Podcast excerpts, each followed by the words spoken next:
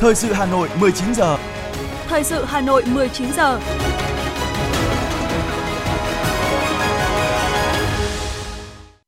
Quang Minh và Thu Minh xin được đồng hành cùng quý thính giả trong chương trình thời sự tối nay, thứ sáu ngày ba mươi tháng chín năm hai nghìn không trăm hai mươi hai. Những nội dung chính sẽ được đề cập đến trong chương trình. Tổng Bí thư Nguyễn Phú Trọng chủ trì họp Bộ Chính trị để xem xét thi hành kỷ luật đồng chí Bùi Nhật Quang, Chủ tịch Viện Hàn lâm Khoa học Xã hội Việt Nam. Phó Bí thư Thường trực Thành ủy Nguyễn Thị Tuyến làm việc với huyện Hoài Đức. Hà Nội đánh giá phân hạng lần một đối với bốn mươi mốt sản phẩm ô cốp của ba quận huyện.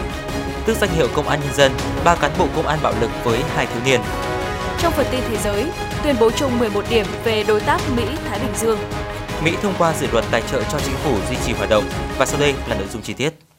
Thưa quý vị và các bạn, ngày hôm nay, tại trụ sở Trung ương Đảng, đồng chí Tổng Bí thư Nguyễn Phú Trọng chủ trì họp Bộ Chính trị để xem xét thi hành kỷ luật đồng chí Bùi Nhật Quang, Ủy viên Trung ương Đảng, Ủy viên Ban chấp hành Đảng bộ khối các cơ quan Trung ương, Bí thư Đảng ủy, Chủ tịch Viện Hàn lâm Khoa học Xã hội Việt Nam. Sau khi xem xét đề nghị của Ủy ban Kiểm tra Trung ương, Bộ Chính trị nhận thấy đồng chí Bùi Nhật Quang chịu trách nhiệm chính, trách nhiệm người đứng đầu về những vi phạm khuyết điểm của Ban Thường vụ Đảng ủy Viện Hàn lâm Khoa học Xã hội Việt Nam nhiệm kỳ hai nghìn không trăm mười lăm đến hai nghìn không trăm hai mươi, giai đoạn từ tháng mười một năm hai nghìn không trăm mười chín đến tháng tám năm hai nghìn không trăm hai mươi và nhiệm kỳ hai nghìn không trăm hai mươi đến hai nghìn không trăm hai mươi lăm. Vi phạm nguyên tắc tổ chức sinh hoạt Đảng, quy chế làm việc của Đảng ủy dẫn đến nội bộ Ban Thường vụ Đảng ủy, tập thể lãnh đạo Viện Hàn lâm mất đoàn kết. Vi phạm quy định về những điều đảng viên không được làm, về trách nhiệm nêu gương,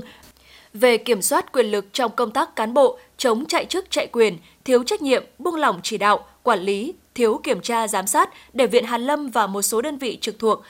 Có nhiều vi phạm kéo dài trong công tác cán bộ, quản lý sử dụng tài chính, tài sản, đầu tư công, quản lý nghiên cứu khoa học, đào tạo, giải quyết khiếu nại, tố cáo, không thực hiện nghiêm chỉ đạo, kết luận của các tổ chức đảng cấp trên.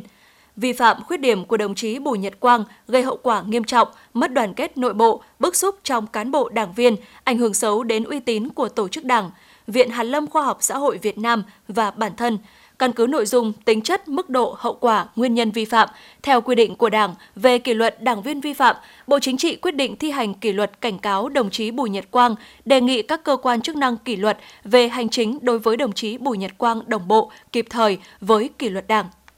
Sáng nay tại Hà Nội, Diễn đàn Xúc tiến Kinh doanh Việt Nam-Cuba đã diễn ra với sự tham dự của Thủ tướng Cuba Manuel Marrero Cruz và Phó Thủ tướng Lê Minh Khái. Sự kiện diễn ra trong khuôn khổ chuyến thăm hữu nghị chính thức Việt Nam của Thủ tướng Cuba Manuel Marrero Cruz từ ngày hai mươi tám tháng chín đến ngày mùng hai tháng mười năm hai nghìn không trăm hai mươi hai. Phát biểu tại sự kiện, Phó Thủ tướng Chính phủ Lê Minh Khái nhấn mạnh, những năm vừa qua, mặc dù hai nước đều đứng trước muôn vàn khó khăn và thách thức, nhưng trên nền tảng mối quan hệ hữu nghị truyền thống đặc biệt đã được xây dựng và vun đắp qua nhiều thế hệ, quan hệ hợp tác Việt Nam-Cuba vẫn duy trì được đà phát triển trên tất cả các lĩnh vực, từ chính trị, ngoại giao đến kinh tế, khoa học kỹ thuật, văn hóa và giáo dục. Phó Thủ tướng tin tưởng với sự tham gia đông đảo của các bộ, cơ quan, các doanh nghiệp thuộc khu vực nhà nước và khu vực tư nhân của Việt Nam, hai bên sẽ cùng trao đổi tích cực và thiết lập các cơ hội hợp tác đầu tư kinh doanh, góp phần thúc đẩy mạnh mẽ hơn nữa quan hệ hợp tác kinh tế, thương mại, đầu tư giữa Việt Nam và Cuba. Bày tỏ vui mừng được tham dự sự kiện ý nghĩa của doanh nghiệp, nhà đầu tư hai nước trong khuôn khổ chuyến thăm, Thủ tướng Cuba Manuel Marrero Cruz cho biết, Việt Nam đã đạt được rất nhiều thành tựu về kinh tế xã hội dưới sự lãnh đạo của Đảng Cộng sản Việt Nam, duy trì sự phát triển ổn định ngay trong đại dịch cô vít mười chín, cũng như trong bối cảnh diễn biến kinh tế, chính trị thế giới có nhiều phức tạp. Tại sự kiện, Thủ tướng Manuel Marrero Cruz cam kết dành sự ưu tiên, điều kiện thuận lợi nhất cho quan hệ thương mại Việt Nam-Cuba, cho doanh nghiệp Việt Nam đầu tư tại Cuba, đồng thời tin tưởng Diễn đàn Xúc tiến Kinh doanh Việt Nam-Cuba sẽ đánh dấu giai đoạn mới trong quan hệ hợp tác thương mại giữa hai nước. Sáng nay, đoàn kiểm tra số một của Ban chỉ đạo xây dựng và thực hiện quy chế dân chủ ở cơ sở thành phố Hà Nội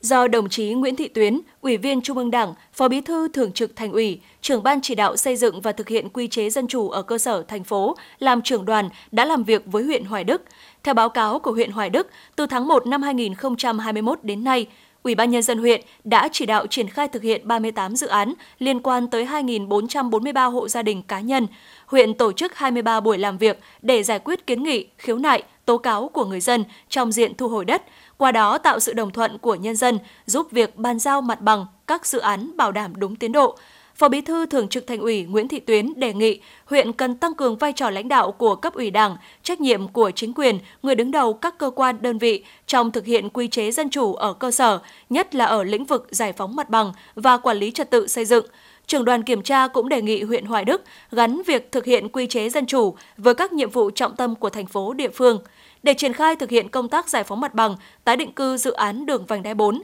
đi qua các xã của huyện Hoài Đức, Thường trực Thành ủy Nguyễn Thị Tuyến đề nghị huyện thực hiện nghiêm túc việc tiếp công dân, tăng cường đối thoại. Huyện cần chú trọng đối thoại với người dân trong diện thu hồi đất để giải phóng mặt bằng, quan tâm giải quyết những kiến nghị nguyện vọng hợp pháp, chính đáng của nhân dân. Đặc biệt, cần phát huy vai trò của Mặt trận Tổ quốc và các tổ chức chính trị xã hội trong việc thực hiện quy chế dân chủ ở cơ sở. Từ nay đến cuối năm hai nghìn không trăm hai mươi hai, huyện cần rà soát lại các mục tiêu, nhiệm vụ, nhất là chỉ tiêu thu ngân sách nhà nước, qua đó góp phần hoàn thành tốt các nhiệm vụ chính trị được thành phố giao. Sáng nay, Ủy viên Trung ương Đảng, Phó Bí thư Thành ủy, Chủ tịch Ủy ban Nhân dân thành phố Trần Sĩ Thanh cùng các đại biểu Quốc hội thành phố đơn vị bầu cử số mười đã tiếp xúc cử tri tại huyện Sóc Sơn trước kỳ họp thứ tư Quốc hội khóa mười lăm. Nhất trí với chương trình kỳ họp thứ tư của Quốc hội, cử tri huyện Sóc Sơn cũng đã gửi mười ý kiến với hai mươi sáu nội dung tới đoàn đại biểu Quốc hội thành phố. Tại buổi tiếp xúc, trước những bức xúc và kiến nghị kéo dài của cử tri liên quan đến ô nhiễm môi trường khu vực nhà máy xử lý rác thải, Chủ tịch Ủy ban Nhân dân thành phố Trần Sĩ Thanh yêu cầu các ngành, lực lượng chức năng của công an phải phối hợp chặt chẽ với địa phương, xử lý kiên quyết các trường hợp xe quá khổ, quá tải và Sở Xây dựng phải tăng cường công tác kiểm tra, xử lý rác thải, đảm bảo môi trường, hạn chế tối đa ảnh hưởng đến người dân của ba xã Nam Sơn, Bắc Sơn và Hồng Kỳ. Đối với nội dung đề nghị của cử tri về tiến độ một số dự án giao thông cũng như việc cấp đất giãn dân, công tác chuyển đổi cây trồng vật nuôi, người đứng đầu thành phố đề nghị trực tiếp Chủ tịch Ủy ban Nhân dân huyện thẳng thắn trao đổi và giải trình. Trước cử tri của huyện Sóc Sơn, Chủ tịch Ủy ban Nhân dân thành phố khẳng định thành phố luôn quan tâm, ưu tiên tập trung nguồn lực để phát triển hạ tầng, đề nghị lãnh đạo huyện tập trung lãnh đạo, chỉ đạo hoàn thành các dự án về giao thông. Cùng với đó, các sở ngành phải phối hợp với huyện tháo gỡ những khó khăn vướng mắc, giải quyết thấu đáo những nội dung kiến nghị của cử tri. Đánh giá cử tri kiến nghị các nội dung rất thiết thực và xác đáng, Chủ tịch thành phố khẳng định các ý kiến sẽ được đoàn đại biểu Quốc hội thành phố tiếp thu đầy đủ để tổng hợp, truyền tải từ Quốc hội, kiến nghị các cơ quan chức năng giải quyết. Sáng nay, Phó Bí thư Thành ủy, Chủ tịch Hội đồng Nhân dân thành phố, Phó trưởng đoàn đại biểu Quốc hội Hà Nội Nguyễn Ngọc Tuấn cùng với các đại biểu Quốc hội thành phố đơn vị bầu cử số ba đã tiếp xúc cử tri tại quận Thanh Xuân. Cử tri quận Thanh Xuân đề xuất Quốc hội quan tâm kiến nghị các cơ quan chức năng tăng cường thanh tra, kiểm tra, công tác phòng cháy chữa cháy tại các cơ sở kinh doanh dịch vụ có điều kiện, xem xét nghiên cứu điều chỉnh, bổ sung các nội dung cụ thể đối với các quy định hiện hành về công tác quản lý nhà chung cư, có các chế tài xử lý quản lý chất lượng, nội dung thông tin trên các trang mạng xã hội, nền tảng chia sẻ trực tuyến. Phó Chủ tịch Ủy ban Nhân dân thành phố Hà Minh Hải tiếp thu các ý kiến cử tri và giải đáp, làm rõ các nội dung thuộc thẩm quyền. Chủ tịch Hội đồng Nhân dân thành phố Nguyễn Ngọc Tuấn cảm ơn các ý kiến đóng góp tâm huyết, trách nhiệm của cử tri quận Thanh Xuân và khẳng định công tác tiếp xúc cử tri, lắng nghe tâm tư nguyện vọng, ý kiến của nhân dân là rất quan trọng, qua đó truyền tải tới các hoạt động từ Quốc hội tới cơ sở để đảm bảo giải quyết thấu đáo các kiến nghị chính đáng. Thông tin thêm về dự kiến nội dung kỳ họp thứ tư Quốc hội khóa mười lăm, đồng chí Nguyễn Ngọc Tuấn khẳng định đoàn đại biểu Quốc hội thành phố sẽ tiếp thu, tổng hợp đầy đủ để chuyển tới các cơ quan có thẩm quyền giải quyết theo đúng quy định. Sáng nay, Phó Chủ tịch Ủy ban Nhân dân thành phố Chử Xuân Dũng tham dự hội nghị tổng kết phong trào thi đua người tốt việc tốt tại quận Tây Hồ. Tại hội nghị, quận Tây Hồ đã vinh danh bốn tập thể và hai trăm sáu mươi lăm cá nhân có thành tích xuất sắc trong phong trào thi đua người tốt việc tốt trong năm hai nghìn không trăm hai mươi hai và giai đoạn năm một nghìn chín trăm chín mươi sáu đến năm hai nghìn không trăm hai mươi hai. Điểm nhấn của quận là đổi mới công tác lãnh đạo, phát huy sức mạnh của các phong trào thi đua, yêu nước, khơi dậy tinh thần tương thân, tương ái, huy động tối đa mọi tiềm năng, nguồn lực để thực hiện tốt các nhiệm vụ, chỉ tiêu phát triển kinh tế xã hội. Sáng nay, Viện Quy hoạch Xây dựng Hà Nội tổ chức lễ kỷ niệm sáu mươi năm ngày thành lập. Dự lễ có Phó Chủ tịch Ủy ban Nhân dân thành phố Hà Nội Dương Đức Tuấn, Phó Chủ tịch Hội đồng Nhân dân thành phố Phạm Quý Tiên cùng đại diện một số đơn vị, sở, ngành. Ghi nhận và biểu dương những nỗ lực của Viện Quy hoạch Xây dựng Hà Nội trong chặng đường sáu mươi năm, Phó Chủ tịch Ủy ban Nhân dân thành phố Hà Nội Dương Đức Tuấn đánh giá những đóng góp của Viện đã góp phần không nhỏ vào thành tích chung trong phát triển kinh tế xã hội của thủ đô. Bên cạnh những kết quả đạt được, đồng chí Dương Đức Tuấn cũng đề nghị Viện Quy hoạch Xây dựng Hà Nội cần phải tiếp tục tự đổi mới, nâng cao tính tự chủ trong công tác chỉ đạo điều hành. Viện cần cải cách thủ tục hành chính, tổ chức bộ máy, nâng cao chất lượng đội ngũ cán bộ, viên chức, quyết liệt tổ chức thực hiện các nhiệm vụ được giao, nhất là tập trung thực hiện nhiệm vụ điều chỉnh tổng thể quy hoạch chung thủ đô Hà Nội đến năm hai nghìn không trăm ba mươi, tầm nhìn đến năm hai nghìn không trăm năm mươi, quy hoạch thủ đô Hà Nội thời kỳ hai nghìn không trăm hai mươi mốt đến hai nghìn không trăm ba mươi, tầm nhìn đến năm hai nghìn không trăm năm mươi và chương trình phát triển đô thị toàn thành phố Hà Nội đến năm hai nghìn không trăm ba mươi và định hướng đến năm hai nghìn không trăm năm mươi, gắn với nâng cao chất lượng công tác quy hoạch.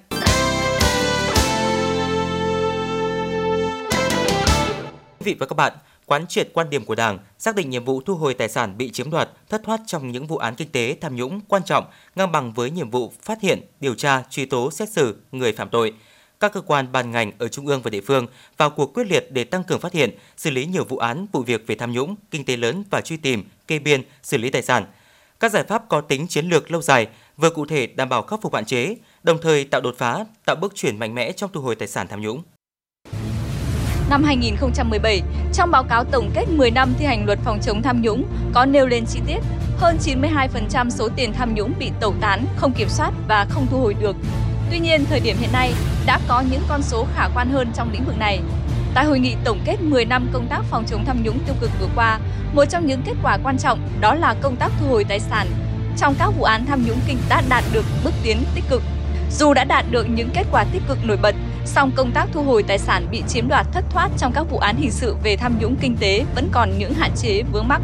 Tỷ lệ thu hồi tài sản trong phần lớn các vụ án tham nhũng có tăng nhưng còn thấp so với số lượng phải thu hồi. Các cơ quan chức năng đã tập trung tiến hành đồng bộ việc đánh giá chính xác những hạn chế vướng mắc để sửa đổi bổ sung, hoàn thiện cơ chế pháp luật, tạo điều kiện nâng cao hiệu quả thu hồi tài sản nhà nước bị thất thoát, chiếm đoạt. Ông Trịnh Xuân An, Ủy viên chuyên trách Ủy ban Quốc phòng và An ninh của Quốc hội nói: Chúng ta không có hình sự hóa các cái quan hệ dân sự và kinh tế, nhưng chúng ta cũng không được bỏ lọt tội phạm và đã vi phạm pháp luật, đặc biệt là vi phạm pháp luật hình sự, phạm tội tham nhũng thì chúng ta phải có sự trừng trị thích đáng, và đó nó vừa là cái làm gương nhưng quan trọng cho tôi cho rằng nó sẽ là cái khẳng định cái niềm tin của người dân với hệ thống pháp luật của chúng ta. Cho nên chúng ta phải rất cân nhắc cái việc xác định cái cơ chế kinh tế,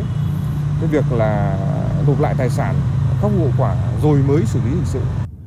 Để khắc phục những hạn chế vướng mắc, nhiều quy định mới về thu hồi tài sản tham nhũng đã được thể chế hóa theo chủ trương đường lối của Đảng, tạo cơ sở pháp lý quan trọng, trong đó chú trọng tới các chế tài phạt tiền nhằm tăng khả năng thu hồi tài sản tham nhũng, được nêu tại Nghị quyết Trung ương ba khóa mười, đã được thể hiện rõ qua lần sửa đổi bổ sung Bộ luật hình sự năm hai nghìn không trăm mười lăm. Điều bốn mươi của Bộ luật này quy định không thi hành án tử hình đối với người bị kết án nếu người bị kết án tử hình về tội tham ô tài sản, tội nhận hối lộ mà sau khi kết án đã chủ động nộp lại ít nhất ba phần tư tài sản tham ô, nhận hối lộ và hợp tác tích cực với cơ quan chức năng trong việc phát hiện điều tra, xử lý tội phạm hoặc lập công lớn. Quy định này vừa thể hiện sự nhân đạo khoan hồng của Đảng, Nhà nước đối với người phạm tội biết ăn năn hối lỗi, trả lại tài sản tham nhũng, vừa giúp công tác thu hồi tài sản tham nhũng đạt được những kết quả quan trọng. Ông Vũ Tiến Lộc, Chủ tịch Hội đồng Trọng tài Quốc tế tại Việt Nam nêu ý kiến. Và ngay cả đối với trường hợp mà các cái sai phạm về kinh tế đến mức phải áp dụng cái án hình sự thì cũng nên tạo điều kiện cho các cái đối tượng vi phạm có thể dùng tiền và tài sản để khắc phục một phần những cái thiệt hại của họ gây cho xã hội. Và điều này thì cũng được áp dụng khá phổ biến trên thế giới. Và tôi nghĩ là cũng là một cái giải pháp mà có thể thực hiện ở Việt Nam trong thời gian tới. Bên cạnh nhiệm vụ đấu tranh chống tội phạm trong các vụ án tham nhũng kinh tế, yêu cầu thu hồi tài sản bị thất thoát, chiếm đoạt ngày càng được quan tâm. Khối lượng tài sản thu hồi được là một trong những thước đo quan trọng đánh giá hiệu quả công tác phòng chống tham nhũng. Ngoài những biện pháp vận động thuyết phục, động viên các đối tượng phạm tội tự nguyện hoặc vận động người thân, gia đình bồi thường, khắc phục hậu quả, các cơ quan tiến hành tố tụng đã thực hiện các biện pháp điều tra, nghiệp vụ nhằm kê biên tài sản, phong tỏa tài khoản, xác minh làm rõ số tiền, tài sản bị chiếm đoạt, được sử dụng tẩu tán, chuyển hóa, đấu tranh với các đối tượng sử dụng tiền, tài sản bị chiếm đoạt, khởi tố về tội rửa tiền để điều tra xử lý, làm rõ dòng tiền bắt đầu và kết thúc ở đâu để có biện pháp thu hồi chính xác, kịp thời theo quy định.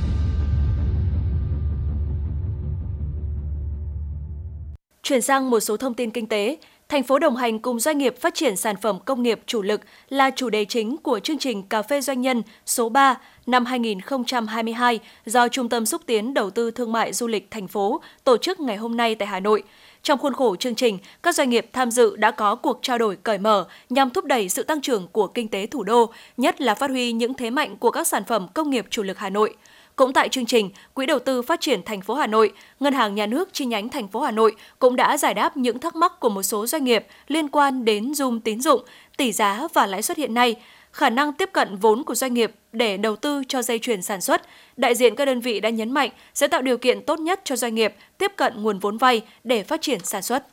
Sáng nay, Hội đồng đánh giá phân hạng sản phẩm ô cốp thành phố Hà Nội, Hội đồng ô cốp thành phố đã tổ chức hội nghị đánh giá phân hạng sản phẩm ô cốp lần một của các quận huyện Hoàn Kiếm, Bắc Từ Liêm và Quốc Oai. Phát biểu tại hội nghị, ông Nguyễn Văn Chí, Phó Chánh Văn phòng Thường trực, Văn phòng điều phối chương trình xây dựng nông thôn mới Hà Nội cho biết, theo kế hoạch năm hai nghìn không trăm hai mươi hai, thành phố dự kiến đánh giá phân hạng khoảng bốn trăm sản phẩm, nhưng theo số liệu đăng ký của các quận huyện thị xã, đến nay đã có bốn trăm tám mươi tám sản phẩm đăng ký tham gia. Tại hội nghị, Hội đồng ô cốp thành phố đánh giá phân hạng lần một đối với bốn mươi mốt sản phẩm ô cốp của các quận huyện Hoàn Kiếm, Bắc Từ Liêm và Quốc Oai. Trong đó, quận Hoàn Kiếm có sáu sản phẩm, Bắc Từ Liêm có bốn sản phẩm và huyện Quốc Oai có ba mươi mốt sản phẩm. Đây là những sản phẩm đã hoàn thành đánh giá phân hạng cấp huyện vừa qua. Sáng nay, Trường Đào tạo Cán bộ Lê Hồng Phong, thành phố Hà Nội phối hợp với Trung tâm Nghiên cứu và Phát triển Cộng đồng Nông thôn tổ chức hội thảo Chính sách đất đai trong nông nghiệp, góp ý sửa đổi Luật đất đai hai nghìn không trăm mười ba. Tại hội thảo, các chuyên gia nhà khoa học tập trung thảo luận những vấn đề, thực trạng tập trung tích tụ đất nông nghiệp ở nước ta hiện nay và giải pháp phục vụ phát triển nông nghiệp nông thôn theo hướng hiện đại, bền vững, những khó khăn bất cập trong thực thi pháp luật về thu hồi đất, hỗ trợ bồi thường, tái định cư theo Luật đất đai hai nghìn không trăm mười ba và đề xuất giải pháp sửa đổi bổ sung, hoàn thiện luật, góp ý về các quy định giao đất, cho thuê đất thông qua đấu giá quyền sử dụng đất, đấu thầu dự án có sử dụng đất. Cũng tại buổi thảo luận, nhiều chuyên gia đã đóng góp ý kiến về đổi mới chính sách đất đai trong nông nghiệp để phát triển sinh kế bền vững. Cơ quan xúc tiến thương mại và đầu tư Hàn Quốc KOTRA Hà Nội cho biết, từ ngày hai mươi sáu tháng chín đến hôm nay, đơn vị đã tiếp tục tổ chức thành công tuần lễ giao thương trực tuyến giữa đoàn doanh nghiệp từ thành phố Gwaju, Hàn Quốc với doanh nghiệp mua hàng Việt Nam. Đoàn doanh nghiệp Hàn Quốc gồm những nhà sản xuất đã giới thiệu những sản phẩm thế mạnh trong lĩnh vực mỹ phẩm, hóa mỹ phẩm, thực phẩm và vật tư tiêu hóa y tế. Trong tuần vừa qua, mỗi nhà cung cấp Hàn Quốc được sắp xếp làm việc với ba đến bốn doanh nghiệp Việt Nam có nhu cầu nhập khẩu hàng hóa. Tất cả các doanh nghiệp Hàn Quốc đều rất hài lòng về những đối tác của Việt Nam, tiềm năng được sắp xếp. Thưa quý vị và các bạn, phát triển kinh tế tuần hoàn đã sớm nhận được sự quan tâm của Đảng, Nhà nước với các định hướng chỉ đạo theo hướng toàn diện, thống nhất trong văn kiện của Đảng hoặc định hướng chiến lược, đề án của Chính phủ. Tuy nhiên, quá trình phát triển kinh tế tuần hoàn nói chung và mô hình kinh doanh tuần hoàn nói riêng đang gặp phải không ít khó khăn rào cản. Ghi nhận của phóng viên Ngọc Ánh. Chuyển đổi sang kinh tế tuần hoàn đang là một xu hướng mạnh mẽ ở nhiều quốc gia trên thế giới như e u, Trung Quốc và cả các quốc gia a sê an bởi chính những lợi ích về cả kinh tế và môi trường. Ước tính đến nay, có khoảng ba mươi quốc gia trên thế giới đã và đang xây dựng các lộ trình để phát triển kinh tế tuần hoàn. Đặc biệt, năm hai nghìn không trăm hai mươi mốt, Hội nghị Bộ trưởng a sê an đã ký thông qua khung kế hoạch thực hiện kinh tế tuần hoàn cho cộng đồng kinh tế a sê an. Tín hiệu đó cho thấy kinh tế tuần hoàn ngày càng nhận được sự ủng hộ trên cả phương diện khoa học, thực tiễn của các quốc gia trên thế giới. Phát triển bền vững nói chung và phát triển kinh tế tuần hoàn nói riêng đã và đang được Đảng và Nhà nước ta hết sức quan tâm. Vấn đề này được thể hiện rõ tại nghị quyết Đại hội Toàn quốc lần thứ mười ba của Đảng đã đề ra định hướng xây dựng nền kinh tế xanh, kinh tế tuần hoàn thân thiện môi trường. Chiến lược phát triển kinh tế xã hội mười năm hai nghìn không trăm hai mươi mốt đến hai nghìn không trăm ba mươi cũng khuyến khích phát triển mô hình kinh tế tuần hoàn để sử dụng tổng hợp và hiệu quả đầu ra của quá trình sản xuất. Mới đây nhất, Thủ tướng Chính phủ đã phê duyệt đề án phát triển kinh tế tuần hoàn ở Việt Nam. Triển khai quá trình này, thời gian qua các doanh nghiệp Việt và doanh nghiệp có vốn đầu tư nước ngoài tại Việt Nam như Tân Hiệp Phát, Vinamilk, tê hát Group, Nestle, Coca-Cola Việt Nam, Heineken Việt Nam đã thiết kế các quy trình tái chế, tái sử dụng các mô hình kinh doanh tuần hoàn hoặc theo hướng tuần hoàn. Ông Nguyễn Quốc Khánh, Giám đốc điều hành nghiên cứu phát triển Vinamilk cho biết, áp dụng phát triển kinh tế tuần hoàn thời gian qua, doanh nghiệp bắt đầu từ nguồn lực là đầu tư vào công nghệ thân thiện môi trường. Ông Nguyễn Quốc Khánh nói. Thì bắt đầu từ nguồn lực đầu tư vào công nghệ thân thiện với môi trường, giảm thiểu lượng nguyên nhiên vật liệu sử dụng, gắn kết và hài hòa các lợi ích cùng các bên liên quan, tạo lên một cái sự phát triển bền vững, minh bạch và tuân thủ. Thí dụ như trong chăn nuôi thì sử dụng các giải pháp minh bạch thuốc bảo vệ thực vật và kháng sinh cho nuôi hữu cơ. Các hệ thống trang trại, hệ thống nhà máy đều ứng dụng hệ thống năng lượng sạch như là năng lượng mặt trời. Mặc dù vậy, theo đánh giá của các chuyên gia kinh tế và phản ánh của các doanh nghiệp, quá trình phát triển kinh tế tuần hoàn nói chung và mô hình kinh doanh tuần hoàn nói riêng đang gặp phải không ít khó khăn rào cản. Nổi lên là nhận thức về kinh tế tuần hoàn còn hạn chế, thiếu các chính sách cụ thể hỗ trợ doanh nghiệp tham gia phát triển và áp dụng mô hình kinh tế tuần hoàn, nhất là chính sách hỗ trợ về tài chính, tín dụng, công nghệ và đào tạo, thiếu sự phối hợp chặt chẽ giữa các cơ quan hoạch định chính sách với doanh nghiệp và các cơ sở nghiên cứu khoa học công nghệ. Theo báo cáo của Viện Nghiên cứu Quản lý Kinh tế Trung ương vừa được công bố cách đây vài tuần, hiện đã có các doanh nghiệp Việt Nam chuyển từ mô hình kinh doanh tuyến tính sang mô hình kinh doanh tuần hoàn, song do nhiều nguyên nhân, nhất là do thiếu chính sách khuyến khích, hỗ trợ cụ thể của chính phủ, số lượng và tỷ lệ các doanh nghiệp áp dụng kinh tế tuần hoàn còn thấp. Thứ trưởng Bộ Tài nguyên và Môi trường Võ Tuấn Nhân cho rằng, đối với một quốc gia như Việt Nam, để thực hiện kinh tế tuần hoàn chứa đựng cả những cơ hội và rào cản, trong đó cần phải có những nỗ lực từ các cơ quan chính phủ, tổ chức cá nhân ở trong nước nhằm hoàn thiện hệ thống thể chế, cơ chế chính sách pháp luật theo hướng đồng bộ. Cùng với đó cần có sự đồng thuận chung của cộng đồng quốc tế trong việc gỡ bỏ các rào cản mang tính toàn cầu. Thứ trưởng Võ Tuấn Nhân nêu quan điểm. À, ngay từ bây giờ chúng ta phải có những cái sự nỗ lực và quyết liệt trong toàn cái hệ thống, tạo được cái chuyển biến hình thành, vận hành các cái hoạt động sản xuất cũng như tiêu dùng trong cái nền kinh tế, đổi mới sáng tạo trên cơ sở là áp dụng những thành tựu của cách mạng bốn chấm không, sự phát triển của công nghệ để thiết lập một cái chuỗi giá trị gia tăng mới và tạo các mô hình kinh tế kinh doanh tuần hoàn mới. Các chuyên gia kinh tế cho rằng cần sớm hoàn thiện khung pháp luật về kinh tế tuần hoàn, kinh doanh tuần hoàn, đặc biệt là các quy định chính sách nhằm khuyến khích hỗ trợ phát triển các mô hình kinh doanh một cách hiệu quả phù hợp với đặc điểm của quốc gia và điều kiện của từng ngành nghề, từng doanh nghiệp. Phát triển khoa học công nghệ nhằm hỗ trợ cho các doanh nghiệp chuyển đổi sang mô hình kinh doanh tuần hoàn, xây dựng và áp dụng các bộ tiêu chuẩn, khung hướng dẫn áp dụng kinh tế tuần hoàn, kinh doanh tuần hoàn, đặc biệt là xây dựng sổ tay hướng dẫn áp dụng mô hình kinh doanh tuần hoàn cho các doanh nghiệp theo ngành, lĩnh vực, quy mô.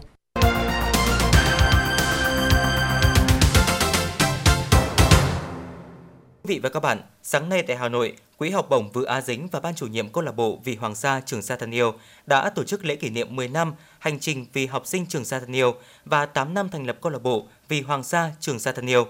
mười năm vừa qua, Quỹ học bổng Vừa Á Dính và câu lạc bộ Vì Hoàng Sa Trường Sa Thân Yêu đã kết nối được nhiều tấm lòng, lan tỏa yêu thương đến nơi đầu sóng ngọn gió, vùng phên rậu ngoài khơi xa của Tổ quốc bằng nhiều việc làm thiết thực và ý nghĩa như xây dựng hai trường học trên quần đảo Trường Sa, đưa con chữ ra đảo và đón các em học sinh vào bờ ươm mầm tương lai,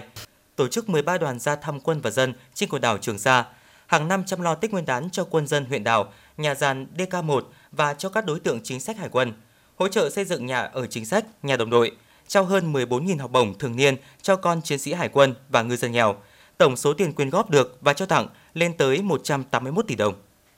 Theo quy định của Bộ Giáo dục và Đào tạo, hôm nay là ngày cuối cùng để thí sinh trúng tuyển đại học đợt một xác nhận nhập học trực tuyến trên hệ thống tuyển sinh của Bộ Giáo dục và Đào tạo tại địa chỉ h t t p hai chấm hai chấm thí sinh chấm thi tốt nghiệp t h p t chấm e d u chấm v n. Sau mười bảy giờ, hệ thống đã đóng, thí sinh không xác nhận nhập học sẽ được coi như từ chối cơ hội học tập. Những thí sinh chưa trúng tuyển đợt một có thể đăng ký xét tuyển bổ sung quy định của các trường đại học. Hiện có khoảng một trăm trường đại học đã công bố xét tuyển bổ sung chỉ tiêu. Việc xét bổ sung do các trường tổ chức theo kế hoạch riêng, nên thí sinh cần chủ động theo dõi thông tin về điều kiện xét tuyển và thời hạn nộp hồ sơ trên cổng thông tin điện tử của từng trường. Trong hai ngày hai mươi chín và ba mươi tháng chín, Ủy ban An toàn Giao thông Quốc gia phối hợp với Ban An toàn Giao thông các địa phương gồm Hà Nội, Thành phố Hồ Chí Minh, Đà Nẵng cùng các bộ ngành có liên quan tổ chức hội thảo tập huấn về truyền thông chiến lược an toàn giao thông đường bộ. Tham gia khóa tập huấn còn có những chuyên gia đến từ các tổ chức quốc tế. Tại hội thảo, tiến sĩ Tom Caron, đại diện tổ chức vê tê e Strategy cho rằng, Việt Nam đã có những đột biến về cải thiện tình hình an toàn giao thông, đặc biệt là hiệu quả từ quy định bắt buộc đội mũ bảo hiểm. Sự hiệu quả từ chính sách phụ thuộc không nhỏ vào việc phối hợp, truyền thông của những đơn vị lực lượng chức năng, báo chí và chính quyền, từ đó giúp người tham gia giao thông có những nhìn nhận nghiêm túc về an toàn giao thông. Để giảm tỷ lệ tử vong và thương tật do tai nạn giao thông, theo sáng kiến Bloomberg Philanthropies, vì an toàn giao thông đường bộ toàn cầu đang triển khai tại mười lăm quốc gia và ba mươi thành phố, trong đó có Hà Nội, cần phải củng cố chính sách, pháp luật về an toàn giao thông, giảm bớt những hành vi mất an toàn giao thông, cải thiện hạ tầng để đường phố an toàn hơn, củng cố hệ thống giám sát, vận động cải thiện những tiêu chuẩn về an toàn phương tiện. Các chiến dịch truyền thông được thiết kế tốt, thực hiện tốt có thể thay đổi những hành vi nguy cơ của người tham gia giao thông.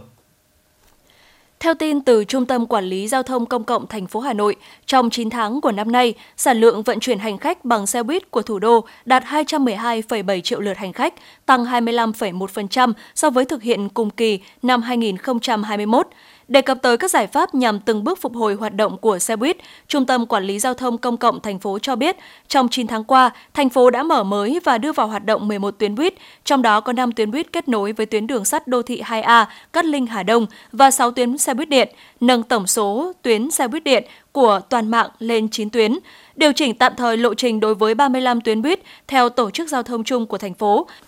Đồng thời điều chỉnh hợp lý hóa lộ trình, mở rộng vùng phục vụ của xe buýt đối với tám tuyến buýt, điều chỉnh thời gian biểu chạy xe đối với mười bốn tuyến buýt để phù hợp với điều kiện vận hành và nhu cầu đi lại của người dân. Bên cạnh đó, công tác đầu tư cải tạo hạ tầng phục vụ xe buýt cũng được quan tâm. Tính đến hết tháng chín năm hai nghìn không trăm hai mươi hai, hệ thống hạ tầng xe buýt trên địa bàn thành phố bao gồm bốn nghìn ba trăm chín mươi sáu điểm dừng, ba trăm năm mươi mốt nhà chờ, năm điểm trung chuyển, một trăm hai mươi điểm đầu cuối và mười hai phẩy chín ki lô mét đường dành riêng cho xe buýt đã góp phần cải thiện chất lượng phục vụ cho mạng lưới, bảo đảm an toàn cho phương tiện và hành khách. Thưa quý vị và các bạn, góp phần xoa dịu nỗi đau da cam đối với các gia đình chính sách, người có công với cách mạng, Trung tâm chăm sóc, nuôi dưỡng và điều trị nạn nhân bị nhiễm chất độc da cam dioxin thành phố Hà Nội đang hàng ngày, hàng giờ giúp các nạn nhân cải thiện tình trạng sức khỏe để vượt lên chính mình. Trung tâm chăm sóc, nuôi dưỡng và điều trị nạn nhân bị nhiễm chất độc da cam dioxin thành phố Hà Nội là ngôi nhà thứ hai của hơn một trăm nạn nhân có hoàn cảnh khó khăn. Với những nạn nhân có thể đi lại, có khả năng nhận biết, họ được hướng dẫn luyện tập thể dục hoặc làm những công việc giản đơn như quét sân, lau nhà, trồng cây, chăn nuôi để nâng cao sức khỏe, rèn luyện kỹ năng cơ bản. Bị ảnh hưởng bởi thứ chất độc có tính chất hủy diệt, sức khỏe của đa số nạn nhân da cam sống tại đây rất yếu, khả năng nhận thức kém, thậm chí có biểu hiện của bệnh tâm thần, không làm chủ được hành vi. Do đó, việc chăm sóc, nuôi dưỡng, điều trị cho họ gặp nhiều khó khăn. Vượt lên tất cả, những cán bộ nhân viên làm việc tại trung tâm luôn hết lòng vì người bệnh. Chị Đinh Thị Nhật Thanh, Trung tâm chăm sóc, nuôi dưỡng và điều trị nạn nhân bị nhiễm chất độc da cam dioxin, thành phố Hà Nội cho biết. Bản thân tôi thì uh, vượt qua cái bệnh nhân này là chúng tôi coi những bệnh nhân như người nhà của mình để chúng tôi uh, có thể hoàn thành tốt được nhiệm vụ. Việc giao khi mà chúng tôi chăm sóc các em thì uh, chúng tôi đặt địa vị là chúng tôi là người nhà các em. Chứ chúng tôi không coi chúng tôi là cán bộ mà các em là nạn nhân cả. Hiện Trung tâm chăm sóc, nuôi dưỡng và điều trị nạn nhân bị nhiễm chất độc da cam dioxin thành phố Hà Nội đang chăm sóc nuôi dưỡng một trăm mười bốn nạn nhân đều là con của người nhiễm chất độc da cam trên địa bàn thành phố. Hầu hết những bệnh nhân này đều có tình trạng sức khỏe hết sức đặc biệt. Trên bảy mươi phần trăm số nạn nhân bị mắc bệnh tâm thần thường xuyên phải dùng thuốc và quản lý hai mươi tư trên hai mươi tư giờ. Nhiều người bị liệt nên mọi sinh hoạt đều cần sự trợ giúp của cán bộ. Chính vì vậy, mỗi cán bộ của trung tâm luôn có sự cảm thông yêu thương, coi bệnh nhân như người thân trong gia đình để chăm sóc họ một cách tốt nhất. Anh Đào Mạnh Hùng và chị Phạm Thị Hà, Trung tâm chăm sóc, nuôi dưỡng và điều trị nạn nhân bị nhiễm chất độc da cam dioxin thành phố Hà Nội cho biết. Nạn nhân da cam dioxin thì từ những ngày vào trung tâm thì đa phần nạn nhân là mắc bệnh là tâm thần động kinh, chiếm hơn tám mươi phần trăm quân số của nạn nhân của trung tâm. Nạn nhân liệt, nạn nhân khuyết tật về ngôn ngữ, thính giác, thị giác là rất là nhiều. Do đó mà trong cái công tác hỏi bệnh, khám bệnh là, là chúng tôi gặp rất nhiều khó khăn trong vấn đề trao đổi khám là chữa bệnh. Nạn nhân một số nạn nhân tăng động, kích động, có những nạn nhân là, là, là giấu thuốc, vứt bỏ thuốc cũng không không hợp tác trong quá trình điều trị. Chính vì thế cũng đó là một trong những cái khó khăn của chúng tôi. Trong những cái năm qua thì đối với à, các cái đối tượng chính sách là các cái đối tượng thân nhân người có công với cách mạng thì đối với à, đảng bộ, chính quyền địa phương, xã, liên hiệp là luôn quan tâm, và đây là một những cái đối tượng mà à, đối với chính quyền địa, địa phương là đặc biệt quan tâm. Thì chính quyền địa phương là cũng à, tổ chức các cái hoạt động tri ân cho các cái gia đình chính sách. Các nạn nhân ở đây không chỉ được chăm sóc, chữa bệnh, điều trị, phục hồi chức năng mà còn được học nghề, tham gia các hoạt động văn hóa, thể dục thể thao nhằm nâng cao sức khỏe và ổn định tinh thần. Sự cải thiện sức khỏe của người bệnh cũng như nhận thức và hành vi là nguồn động viên khích lệ lớn để tập thể cán bộ, nhân viên của trung tâm tiếp tục cố gắng hoàn thành tốt nhiệm vụ, xây dựng môi trường thân thiện, tạo niềm tin cho những người kém may mắn. Ông Trần Đăng Khoa, Giám đốc Trung tâm chăm sóc, nuôi dưỡng và điều trị nạn nhân bị nhiễm chất độc da cam dioxin, thành phố Hà Nội, nói. Trong những năm qua thì đơn vị đã từng bước ổn định và làm tốt cái công tác này. À, từ việc vấn đề đặc tình, đặc thù của nạn nhân thì đơn vị đã thực hiện chỉ đạo về có cái phân loại. Từ đó bố trí những khu ở riêng cho nạn nhân liệt, khu tăng động mạnh, à, đối tượng vấn đề có những tính chất phức tạp. Từ đó là có cái việc là quản lý theo trường hợp, từng trường hợp cụ thể, các cán bộ được phân công chi tiết để cái công tác chăm sóc nuôi dưỡng nó được chúng đúng và đảm bảo tốt. Tất cả những gì cộng đồng đang nỗ lực vì nạn nhân da cam đã thể hiện đạo lý uống nước nhớ nguồn và tri ân những người đã không tiếc máu xương, hy sinh vì sự nghiệp giải phóng dân tộc, thống nhất đất nước. Với những hy sinh thầm lặng của cán bộ nhân viên chăm sóc tại trung tâm, những đau thương mất mát của gia đình nạn nhân da cam đã phần nào được vơi đi. Họ đã và đang có một cuộc sống mới với khát vọng vươn lên, vượt qua những di chứng của chiến tranh để xây dựng cuộc sống tốt đẹp hơn.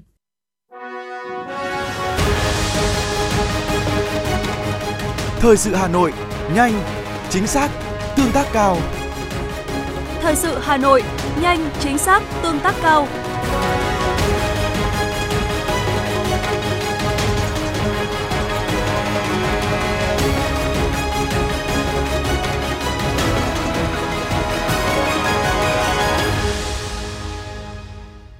Thưa quý vị và các bạn, chiều nay, Đại tá Lâm Thành Son, Giám đốc Công an tỉnh Sóc Trăng đã có quyết định kỷ luật đối với năm cán bộ chiến sĩ liên quan đến vụ bạo lực với hai thiếu niên. Theo đó, Đảng ủy, Ban Giám đốc Công an tỉnh Sóc Trăng đã họp và quyết định tước danh hiệu Công an Nhân dân đối với ba cán bộ bao gồm Đại úy Châu Minh Trung, Trung úy Nguyễn Quang Thái và Thượng úy Đoàn Tấn Phong, kỷ luật bằng hình thức cách chức Phó đội trưởng xuống làm cán bộ đối với Đại úy Hứa Trường An, kỷ luật cảnh cáo Đại úy Trần Minh Đời. Trước đó, lúc mười lăm giờ ngày hai mươi lăm tháng chín, Tổ tuần tra Đội Cảnh sát Giao thông Trật tự Công an thị xã Vĩnh Châu bao gồm năm người là Đại úy Hứa Trường An, Phó đội trưởng, Tổ trưởng, Đại úy Châu Minh Trung, Trung úy Nguyễn Quang Thái, Đại úy Trần Minh Đời, Thượng úy Đoàn Tấn Phong làm nhiệm vụ tuần tra kiểm soát bảo đảm trật tự an toàn giao thông dịp lễ Sindonta. Khi đến quốc lộ Nam Sông Hậu, đoạn qua phường Vĩnh Phước, thị xã Vĩnh Châu, tỉnh Sóc Trăng, tổ tuần tra phát hiện một thiếu niên điều khiển xe mô tô Yamaha Exciter chở theo một người khác đi ngược chiều, nghi chưa đủ tuổi điều khiển phương tiện tham gia giao thông. Khi tổ tuần tra ra tín hiệu dừng phương tiện, người cầm lái không chấp hành mà tăng ga bỏ chạy với tốc độ cao, lạng lách đánh võng qua các tuyến đường Nam Sông Hậu, Lê Lai, Trương Nhị, ba mươi tháng tư, huyện lộ bốn mươi ba, Nam Sông Hậu, xã Vĩnh Hải với quãng đường khoảng ba mươi ki lô mét. Khi đến địa bàn ấp Âu Thọ B, xã Vĩnh Hải, khu vực cơ sở thu mua tôm Ông Sái, thì lực lượng làm nhiệm vụ mới dừng được phương tiện. Lúc này, ba đồng chí Thái, Trung, Phong đã có hành vi bạo lực với hai đối tượng, bị camera giám sát của nhà kho ghi lại hình ảnh. Sau đó, tổ công tác đưa người và phương tiện về trụ sở công an xã để làm việc. Tại đây, hai thiếu niên đã thừa nhận các hành vi vi phạm bao gồm không chấp hành hiệu lệnh, hướng dẫn của người kiểm soát giao thông, không chấp hành hiệu lệnh tín hiệu đèn giao thông, điều khiển xe lạng lách trên đường bộ ngoài đô thị, không có giấy chứng nhận bảo hiểm trách nhiệm dân sự của chủ xe cơ giới, người từ đủ mười sáu tuổi đến dưới mười tám tuổi mà điều khiển xe mô tô có dung tích xi lanh trên một trăm xăng-ti-mét khối. Hôm nay, Công an thành phố Hà Nội sẽ tiếp tục đưa ra cảnh báo về hiện tượng lừa đảo trên mạng xã hội. Theo đó, Công an thị xã Sơn Tây, Hà Nội đang vào cuộc điều tra xác minh vụ một phụ nữ trình báo bị lừa đảo chiếm đoạt một tỷ đồng. Theo đơn trình báo, ngày bảy tháng chín, chị Quy, sinh năm một nghìn chín trăm chín mươi tám, trú tại huyện Đan Phượng, thành phố Hà Nội, có lên mạng xã hội tìm việc làm online. Sau đó, chị nhận được lời mời làm cộng tác viên thanh toán các đơn hàng sẽ được hưởng tiền hoa hồng. Chị Quy đã chuyển một tỷ đồng vào tài khoản do các đối tượng lừa đảo cung cấp. Tuy nhiên, chị không nhận được hoa hồng cũng như số tiền gốc đã đầu tư. Lúc này, chị Quy mới biết mình đã bị lừa nên đã đến công an trình báo sự việc. Công an thành phố Hà Nội đề nghị người dân cảnh giác và tuyên truyền đến người thân, bạn bè về thủ đoạn trên, tránh mắc bẫy của đối tượng xấu. Khi làm cộng tác viên cho các công ty, doanh nghiệp, đơn vị cung ứng hàng hóa và dịch vụ, người dân cần kiểm tra rõ những thông tin về hàng hóa và đơn vị cung cấp thông tin qua nhiều nguồn khác nhau để kiểm chứng tính chính xác. Nếu phát hiện ra trường hợp lừa đảo, người dân cần báo ngay cho cơ quan công an để nhanh chóng xác minh, ngăn chặn và xử lý những đối tượng vi phạm theo quy định của pháp luật. Công an quận Tây Hồ, Hà Nội đang phối hợp với các lực lượng nỗ lực tìm kiếm nam thanh niên quê Thanh Hóa ra cầu Nhật Tân nhảy xuống sông Hồng tự tử. Theo thông tin ban đầu, khoảng mười một giờ ba mươi lăm phút ngày hôm qua, Công an quận Tây Hồ, Hà Nội nhận được tin báo có người bỏ lại xe máy rồi nhảy cầu Nhật Tân tự tử. Sau đó, Công an quận Tây Hồ đã điều xe cứu nạn cứu hộ và cán bộ chiến sĩ đến hiện trường. tại giữa trụ cầu số một và hai cầu Nhật Tân hướng từ quận Tây Hồ đi huyện Đông Anh. Nạn nhân có bỏ lại một xe máy nhãn hiệu Honda Wave mang biển kiểm soát hai chín L một bảy sáu bốn chấm sáu ba. Tại ghi đông xe có treo một điện thoại di động, một ví màu nâu, bên trong có căn cước công dân mang tên Vũ Vê Trờ, sinh năm một nghìn chín trăm chín mươi hai, ở thôn Tam Đa, xã Triệu Lộc, huyện Hậu Lộc, Thanh Hóa, cùng một số giấy tờ khác và bảy trăm bốn mươi nghìn đồng. Nghi vấn Trờ nhảy cầu tự tử, Công an quận Tây Hồ đã xin chi viện từ đội Cảnh sát Giao thông số hai, Phòng Cảnh sát Giao thông, Công an thành phố Hà Nội tìm kiếm khu vực sông Hồng, đồng thời liên hệ với phía gia đình nạn nhân để cùng phối hợp giải quyết. Hiện công tác tìm kiếm nạn nhân vẫn được triển khai trên khúc sông thuộc địa bàn quận Tây Hồ và huyện Đông Anh, đồng thời mở rộng về phía hạ lưu tới khu vực cầu Trương Dương. Đội tìm kiếm cho biết hiện tại thời tiết xấu cùng với mưa lớn hạn chế tầm nhìn nên việc tìm kiếm đang khó khăn. Thưa quý vị, ngày hôm nay, Tòa án Nhân dân thành phố Hà Nội đưa ra xét xử vụ việc giết người, cướp tài sản với bị cáo Phùng Văn Vinh, sinh năm một nghìn chín trăm chín mươi tư, ở tỉnh Tuyên Quang. Vinh là bị cáo sát hại cô gái tên Hát, sinh năm một nghìn chín trăm tám mươi bảy, tại chung cư ở quận Cầu Giấy, Hà Nội, gây rúng động dư luận. Sau khi ra tay, đối tượng đã bỏ trốn đến tỉnh Quảng Bình nhưng không thoát. Tại tòa, bị cáo Vinh khóc và ân hận vì tội lỗi gây ra và mong mở cho mình một con đường sống để trở về chăm sóc bố mẹ già. Hội đồng xét xử nhận định hành vi của bị cáo có tính chất côn đồ, hung hãn, coi thường pháp luật, coi thường tính mạng của người khác. Bị cáo đã quyết định thực hiện hành vi đến cùng khi bị hại đã kêu xin nhưng vẫn tiếp tục ra tay. Dù bị cáo thành khẩn, ăn năn hối cải nhưng hành vi này thể hiện sự tàn nhẫn với tính chất đặc biệt nghiêm trọng. Xét thấy bị cáo không còn khả năng giáo dục, cải tạo nên phải áp dụng hình phạt cao nhất. Tòa án Nhân dân thành phố Hà Nội quyết định tuyên phạt bị cáo Phùng Văn Vinh mức án tử hình về tội giết người, bốn năm tù về tội cướp tài sản. Tổng hợp hình phạt là tử hình. Buộc bị cáo Vinh phải bồi thường cho gia đình nạn nhân số tiền bốn trăm ba mươi sáu triệu đồng. Chiều nay trao đổi với phóng viên, một lãnh đạo Ủy ban Nhân dân phường Hàng Mã, quận Hoàn Kiếm, Hà Nội cho biết lực lượng chức năng đang điều tra nguyên nhân một cây cổ thụ trên địa bàn bất ngờ đổ ra đường khiến một người phụ nữ bị thương. Theo thông tin ban đầu, vụ việc xảy ra vào lúc chín giờ ba mươi phút sáng cùng ngày. Bà vê tê pê, sáu mươi tư tuổi, ở Long Biên, Hà Nội, đang di chuyển bằng xe máy trên phố Hàng Mã thì bất ngờ bị một cây cổ thụ đổ đè vào người. Cũng theo vị lãnh đạo Ủy ban Nhân dân phường Hàng Mã, cây xanh bị đổ gãy ra đường là cây cổ thụ, bán kính thân khoảng hai mươi lăm xăng-ti-mét. Ngay sau khi nhận được tin báo, chính quyền và công an phường Hàng Mã đã nhanh chóng có mặt, phong tỏa hiện trường và phối hợp cùng công ty công viên cây xanh Hà Nội cắt tỉa cây, đưa nạn nhân đi cấp cứu. Hiện nạn nhân đang được cấp cứu tại bệnh viện Sanh Pôn. Chiếc xe máy của nạn nhân đã được công an phường Hàng Mã bảo quản. Thưa quý vị và các bạn, sau hơn một năm thực hiện nghị định số một trăm ba mươi sáu của Chính phủ về phòng cháy chữa cháy, quận Hà Đông bước đầu đã đạt được một số kết quả. Tuy nhiên, việc phòng cháy chữa cháy và cứu hộ cứu nạn vẫn còn gặp nhiều khó khăn. Phường Vạn Phúc vốn có nghề dệt tơ tằm truyền thống với bốn trăm sáu mươi ba cơ sở nhà ở kết hợp với sản xuất kinh doanh trong khu dân cư. Đây là loại hình chiếm tới bốn mươi phần trăm số vụ cháy nổ thời gian vừa qua. Ngay sau khi được bàn giao, các cơ sở phòng cháy chữa cháy theo nghị định số một trăm ba mươi sáu, trong đó có loại hình nhà ở kết hợp với kinh doanh cho địa phương quản lý. Phường Vạn Phúc cũng đã đẩy mạnh hoạt động tuyên truyền, tập huấn phòng cháy chữa cháy cho các chủ cơ sở sản xuất kinh doanh nhằm bảo đảm an toàn phòng cháy chữa cháy tại cơ sở. Phường đã tổ chức kiểm tra một trăm hai mươi hai trên hai trăm năm mươi mốt cơ sở thuộc phụ lục số bốn của Nghị định một trăm ba mươi sáu, phát hiện tám mươi hai trường hợp vi phạm về phòng cháy chữa cháy, hướng dẫn phương án phòng cháy chữa cháy và cứu nạn cứu hộ cho các cơ sở này. Qua đó, chín mươi bảy phẩy năm phần trăm hộ dân đã tự giác tháo dỡ chuồng cọp, lồng sắt và mở lối thoát nạn thứ hai, cùng với việc trang bị dụng cụ phương tiện phòng cháy chữa cháy, lập và lưu giữ sáu mươi tám hồ sơ quản lý, theo dõi về phòng cháy chữa cháy đối với cơ sở thuộc phụ lục bốn của Nghị định một trăm ba mươi sáu. Trung tá Đỗ Văn Cường, Phó trưởng Công an phường Vạn Phúc, quận Hà Đông cho hay. Vâng, khi được bàn giao cho dưới các cơ sở thì Công an phường cũng nhận thức rõ cái vai trò trách nhiệm của cán bộ chiến sĩ và cũng đã tuyên truyền đến từng các hộ dân, phối hợp với các ban ngành đoàn thể, đến từng các hộ dân, từng các cơ sở kinh doanh để tuyên truyền và điều tra cơ bản để nắm tốt các cái số liệu, và hai nữa là tập trung để tuyên truyền. Đầu tiên là các cửa hàng, các cơ sở kinh doanh và có nguy cơ là sẽ xảy ra cháy nổ. Sau đó là đến từng các cái hộ dân, từng các cái khu vực mà cho thuê trọ. Đấy, thì đều tuyên truyền và yêu cầu là các cơ sở đều phải có các cái trang bị để phòng cháy chữa cháy.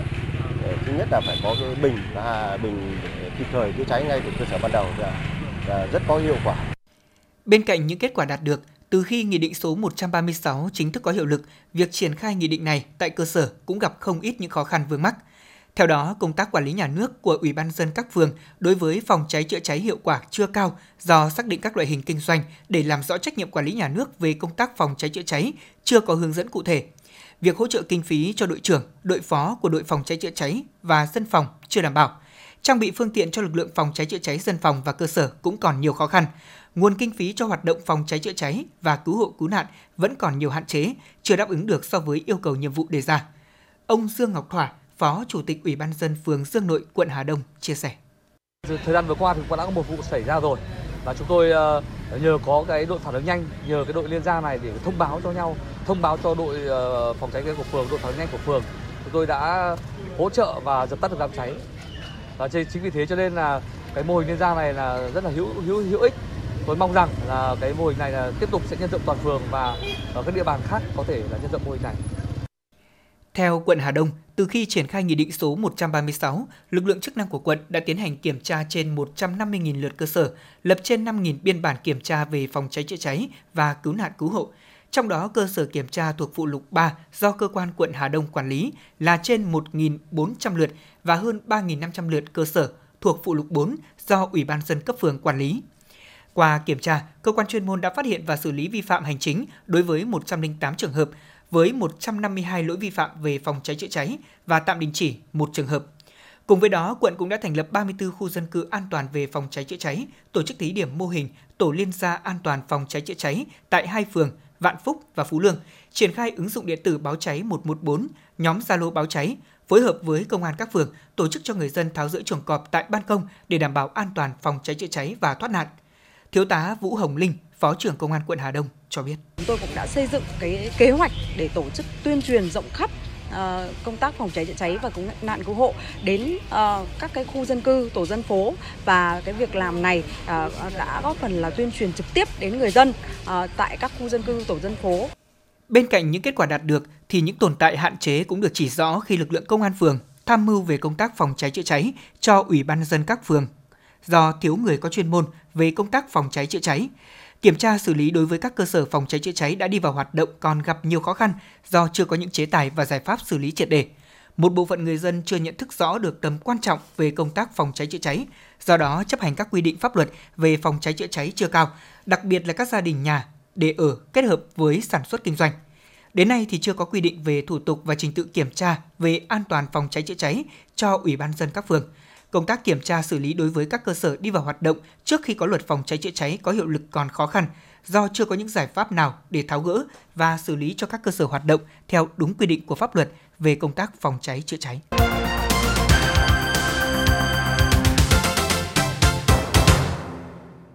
Xin được chuyển sang phần tin thế giới. Thưa quý vị, hội nghị thượng đỉnh đầu tiên giữa Mỹ và các quốc đảo Thái Bình Dương đã kết thúc tại thủ đô Washington sau hai ngày thảo luận với tuyên bố chung mười một điểm. Tuyên bố chung nêu rõ quan hệ đối tác giữa các bên đã đóng góp cho thịnh vượng, hòa bình và an ninh ở các quốc đảo Thái Bình Dương, Mỹ và thế giới trong nhiều thế hệ. Trong bối cảnh cuộc khủng hoảng khí hậu tiếp tục xấu đi và môi trường địa chính trị ngày càng phức tạp, Mỹ cùng các quốc đảo Thái Bình Dương tái cam kết cùng phối hợp để xử lý những thách thức của thời đại. Cảnh sát Afghanistan cho biết ít nhất mười chín người đã thiệt mạng và hai mươi chín người bị thương trong vụ đánh bom liều chết nhằm vào một cơ sở giáo dục ở thủ đô Kabul sáng nay. Theo người phát ngôn cảnh sát Khalid Zadan, vụ việc xảy ra khi học sinh đang chuẩn bị tham gia kỳ thi tại cơ sở giáo dục Khas nằm tại Das-e-Bachi, khu vực có đa số người Hồi giáo dòng Shia trong cộng đồng người Hazara phía tây thủ đô. Tại cuộc họp vào ngày hôm nay tại Bruxelles, Bộ trưởng Năng lượng các nước Liên minh châu Âu sẽ tìm kiếm các giải pháp khẩn cấp nhằm hạ giá năng lượng khi mùa đông tới gần, trong lúc các vấn đề của đường ống dẫn khí đốt từ Nga trong tuần này khiến nỗ lực này thêm phức tạp. Các bộ trưởng sẽ cân nhắc đề xuất của Ủy ban châu Âu, trong đó có việc cắt giảm mức tiêu thụ điện trong khối, đánh thuế lên lợi nhuận của các công ty năng lượng và thảo luận về trần giá khí đốt đối với những nguồn cung khí đốt bán buôn. Tỷ lệ lạm phát của Bỉ trong tháng chín này đã tăng lên mười một phẩy hai mươi bảy phần trăm, mức cao nhất kể từ tháng tám năm một nghìn chín trăm bảy mươi lăm. Theo cơ quan thống kê Statbel của Bỉ, giá năng lượng tăng cao là nguyên nhân chính dẫn đến tình trạng này, trong đó giá điện tăng tới tám mươi mốt phẩy ba phần trăm và giá khí đốt tăng tới một trăm ba mươi tư phẩy chín phần trăm trong hơn một năm qua. Trong khi đó, tỷ lệ lạm phát của Bỉ trong tháng bảy và tháng tám lần lượt là chín phẩy sáu mươi hai phần trăm và chín phẩy chín mươi tư phần trăm.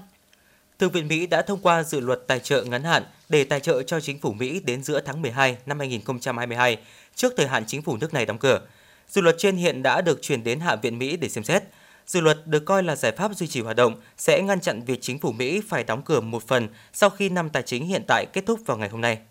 Xưởng đúc tiền Hoàng gia Anh Royal Mint đã công bố những đồng tiền xu đầu tiên có hình ảnh vua Charles đệ tam được dập nổi. Theo Royal Mint, hình ảnh chân dung vua Charles đệ tam sẽ xuất hiện trên các đồng năm mươi xu dự kiến lưu hành trong thời gian tới. Ngoài ra, hình ảnh vua Charles đệ tam cũng sẽ được khắc trên đồng năm bảng Anh mang ý nghĩa tưởng niệm, với mặt sau là chân dung của cố nữ hoàng Elizabeth đệ nhị.